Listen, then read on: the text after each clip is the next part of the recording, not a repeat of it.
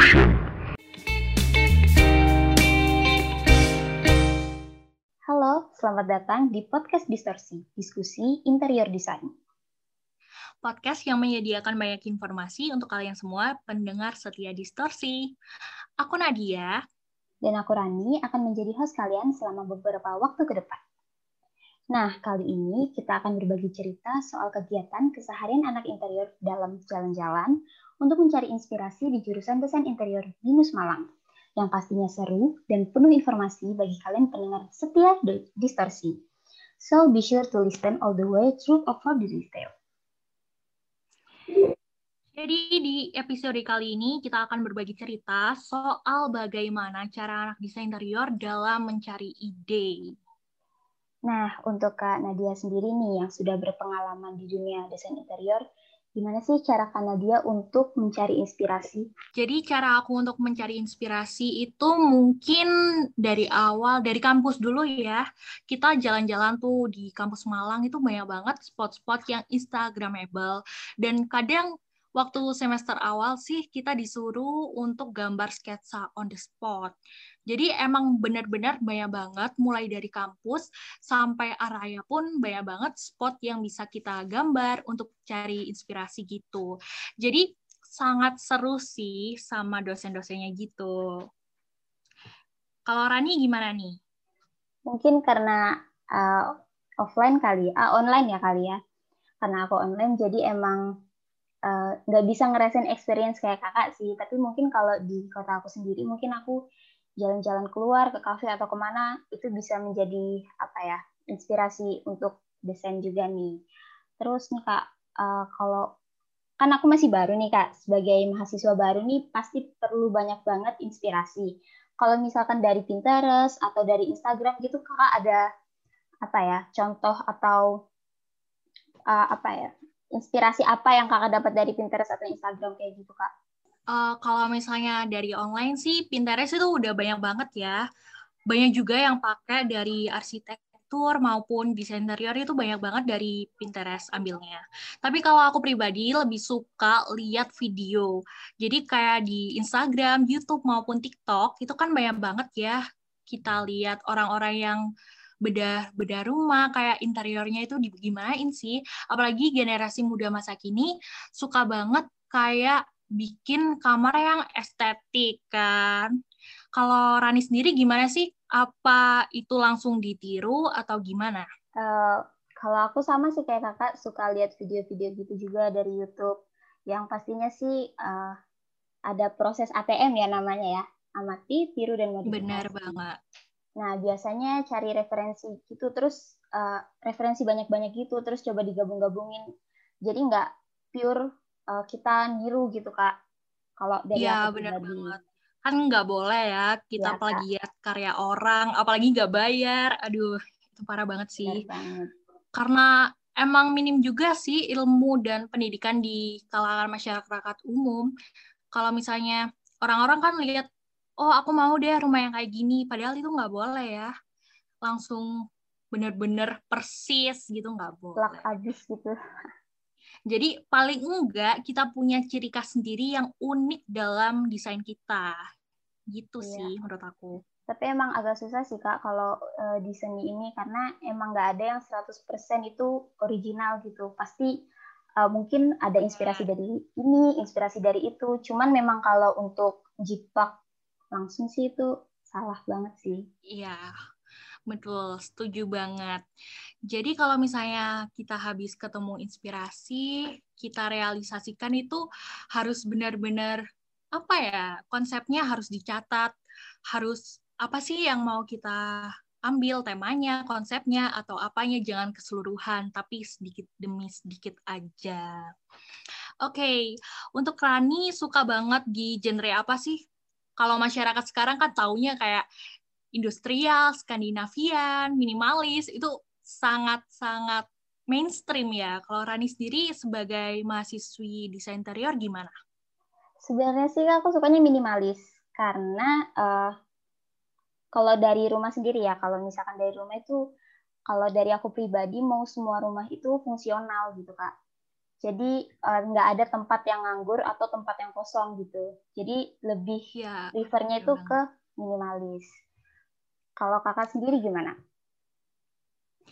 Kalau aku lebih suka ke gaya-gaya yang bohemian gitu sih kalau aku karena warna-warnanya itu nyala kayak warna merah hijau kuning itu bener-bener warna yang analogus gitu ya udah belajar belum sih di sense of ya, design Iya, ada. Iya. Jadi kayak skema warnanya yang benar-benar nyebrang gitu. Kalau minimalis kan mungkin monokrom, putih ya, putih semua, turunan putih, putih gading, putih apa gitu ya. Iya sih, itu minimalis. Beda banget orang yang suka apalagi anak desain interior soalnya gampang banget gak sih iya, gambarnya iya, bener dikit perabotnya jadi kalau bikin mood board atau apa pun itu gampang itu sih. Jadi sekarang Rani berarti fokus di genre minimalis dong. Iya, mungkin uh, lagi sukanya yang minimalis karena ya itu tadi uh, mau semua tempat itu fungsional gitu kak. Oke, mantap sih. Harus semangat ya, apalagi semester baru. Iya kak. Uh, tahun ajaran baru. Hmm, sangat-sangat repot bun, apalagi online. Iya benar banget kak. Nah, untuk Kak Nadia sendiri nih, karena aku pun hitungannya masih anak baru kan, dan masih belum banyak pengalaman nih, uh, bagaimana cara menanggapi apabila ada orang yang meniru atau menjiplak hasil karya kita? Mungkin kakak pernah ada pengalaman yang kayak gitu? Pernah sih. Jadi kayak aku itu pernah, tapi bukan aku uh, adalah orang gitu ngejiplak karya orang lain. Dan itu aku kayak ngerasa itu sih dirugikan pastinya ya. Apalagi kalau misalnya karya kita itu masuk ke lomba-lomba yang internasional itu pasti dapat penghargaan duit segala macam. Kan lumayan banget buat kita. Nah menurut aku itu sangat-sangat dirugikan sih kita sendiri. Apalagi mungkin uh, banyak ya orang awam yang nggak tahu oh ini desainnya bagus nih. Aku masih masukin Instagram kan biasanya desain aku masuk Instagram ternyata ada orang nih yang bikin untuk rumahnya sendiri. Itu pengen marah gimana ya? Emang nggak ada tanda tangan dan lain-lain tapi itu sangat-sangat dirugikan sih. Yeah. kalau Rani gimana nih? Marah nggak? Ya marah sih pastinya kak karena uh, itu pasti sangat-sangat merugikan kan. Karena uh, anggapan yang capek-capek buat gitu dan dengan mudahnya itu cuman dijiplak gitu aja. Jadi memang harus yeah. bikin pun harus benar-benar ya ATM itu tadi amati, tiru, kemudian modifikasi. Modifikasi, ya betul banget. Tapi kan selama kalau kita ngebuat uh, sebuah seni itu kan pasti ada rasa jenuhnya kan kak. Kalau dari cara kakak sendiri untuk refreshingnya itu gimana nih? Soalnya kan kalau dari aku pribadi, uh, karena aku masih baru juga kan sebagai mahasiswa baru ini, jadi masih agak sulit nih untuk uh, mencari ide-ide baru atau uh, untuk mengatasi rasa jenuh karena ini uh, hal yang baru gitu buat aku kak. Kalau dari kakak sendiri gimana nih? Untuk cara membebaskan pikiran yang jenuh dengan cara refreshing, kalau aku sih, aku nggak selalu itu ya, nggak selalu gimana ini? Aduh idenya gimana ya? Cari di mana ya? Di Pinterest atau gimana gimana? Enggak. Aku orang yang mungkin ini sebenarnya uh, setengah ditiru setengah enggak sih ya. Jadi aku kayak relax dulu diam dulu cari apa ya? Diam gitu. Entah itu rebahan atau ngapain lah. Sosmed kalau misalnya aku sih buka Twitter buka TikTok itu pasti aja yang lewat.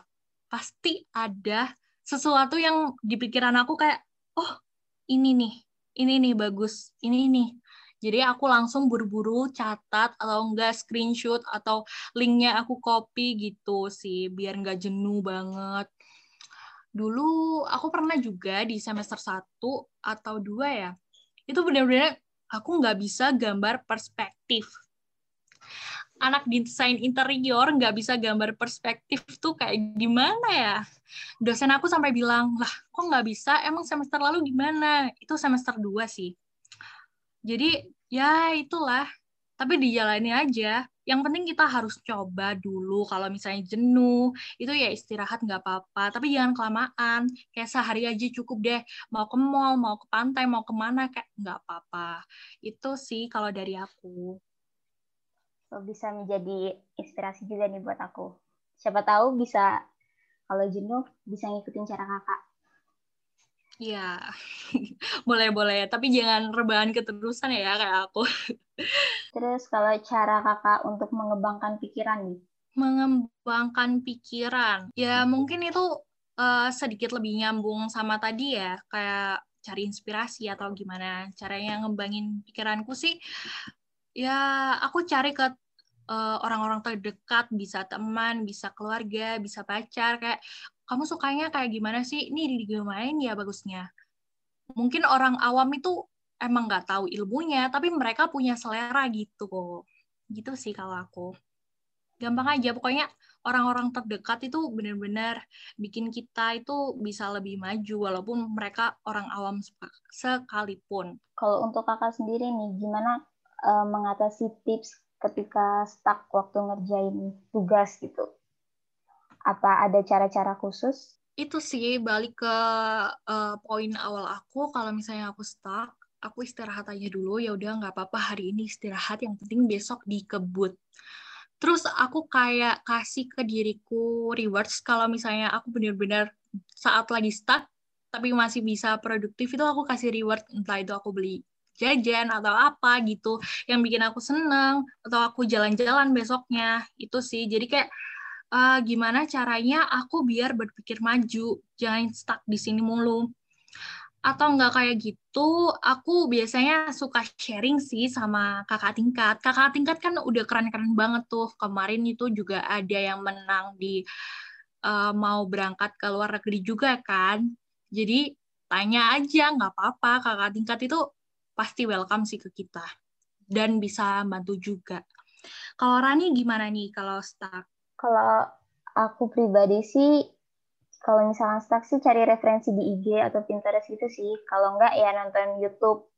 Kalau enggak ya tiduran aja. Karena uh, kalau terlalu dipikirin menurut aku nanti bisa jadi beban pikiran juga. Hmm. Jadi kalau misalkan sudah tambah stuck pun, gitu ya. ya jadi tambah stres. Jadi kalau lagi stuck kayak gitu, mending ya nikmatin aja lah. Cari iya. kesibukan yeah. lain. Kalau untuk refreshing apa sama rebahannya? Kayaknya kita ini hobi-hobi banget ya sama rebahan.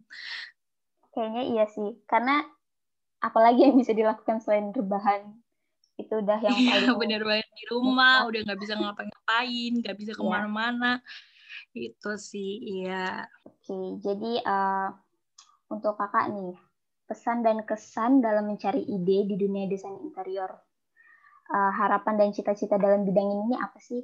Uh, aku pribadi pesan dan kesan untuk orang di luar sana atau listener podcast kita ini gimana kita cari ide di dunia desain interior itu udah banyak banget. Mungkin orang-orang taunya cuma arsitektur gitu ya, padahal bagian dalamnya itu desain interior udah termasuk.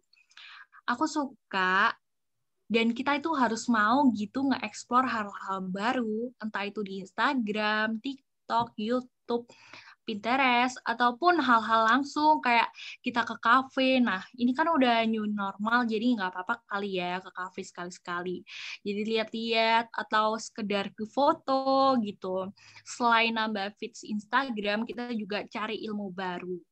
Dan untuk harapan dan cita-cita dalam bidang ini sih, aku pengennya jadi profesional ya untuk di bidang desain interior ini mulai. Sekarang ya juga udah belajar kan. Udah semester 4 udah mulai sih kayak bikin proyek-proyek dari bangunan yang besar kayak kantor gitu. Itu sih. Kalau Rani gimana? Mulai dari semester 2 ya ini? Iya kak semester 2 mungkin udah ada pikiran ke depannya mau jadi apa atau mau gimana? Mau jadi dosen kali, dosen di BINUS? uh, mungkin kalau untuk pikiran ke depannya masih uh, kalau maunya aku sih memang untuk menjadi profesional ya di, di bidang desain interior ini karena emang dari awal memang suka ngeliat bangunan-bangunan gitu. Untuk cita-cita mungkin gimana? untuk cita-cita ya bisa menjadi konsultan desain interior mungkin Insya iya, Allah. Enak ya itu kayak bercengkrama aja dapat duit tuh, nggak usah desain desain segala. Ya, itu sih benar banget. Oke, ternyata topik kita udah selesai untuk hari ini. Untuk episode kali ini. Terima kasih kepada pendengar setia Distorsi. Semoga kalian mendapat informasi yang bermanfaat dan tertarik untuk masuk ke jurusan desain interior, khususnya di Binus at Malang. Jangan lupa untuk selalu stay tune di episode Distorsi selanjutnya. Distorsi akan update setiap minggu untuk menemani kalian semua. Nah, sebelum kita akhiri, share dan like jika kalian suka podcast kita agar kita semakin semangat untuk membuat konten menarik selanjutnya. See you next week. Bye semuanya. Stay safe and healthy Bye semuanya.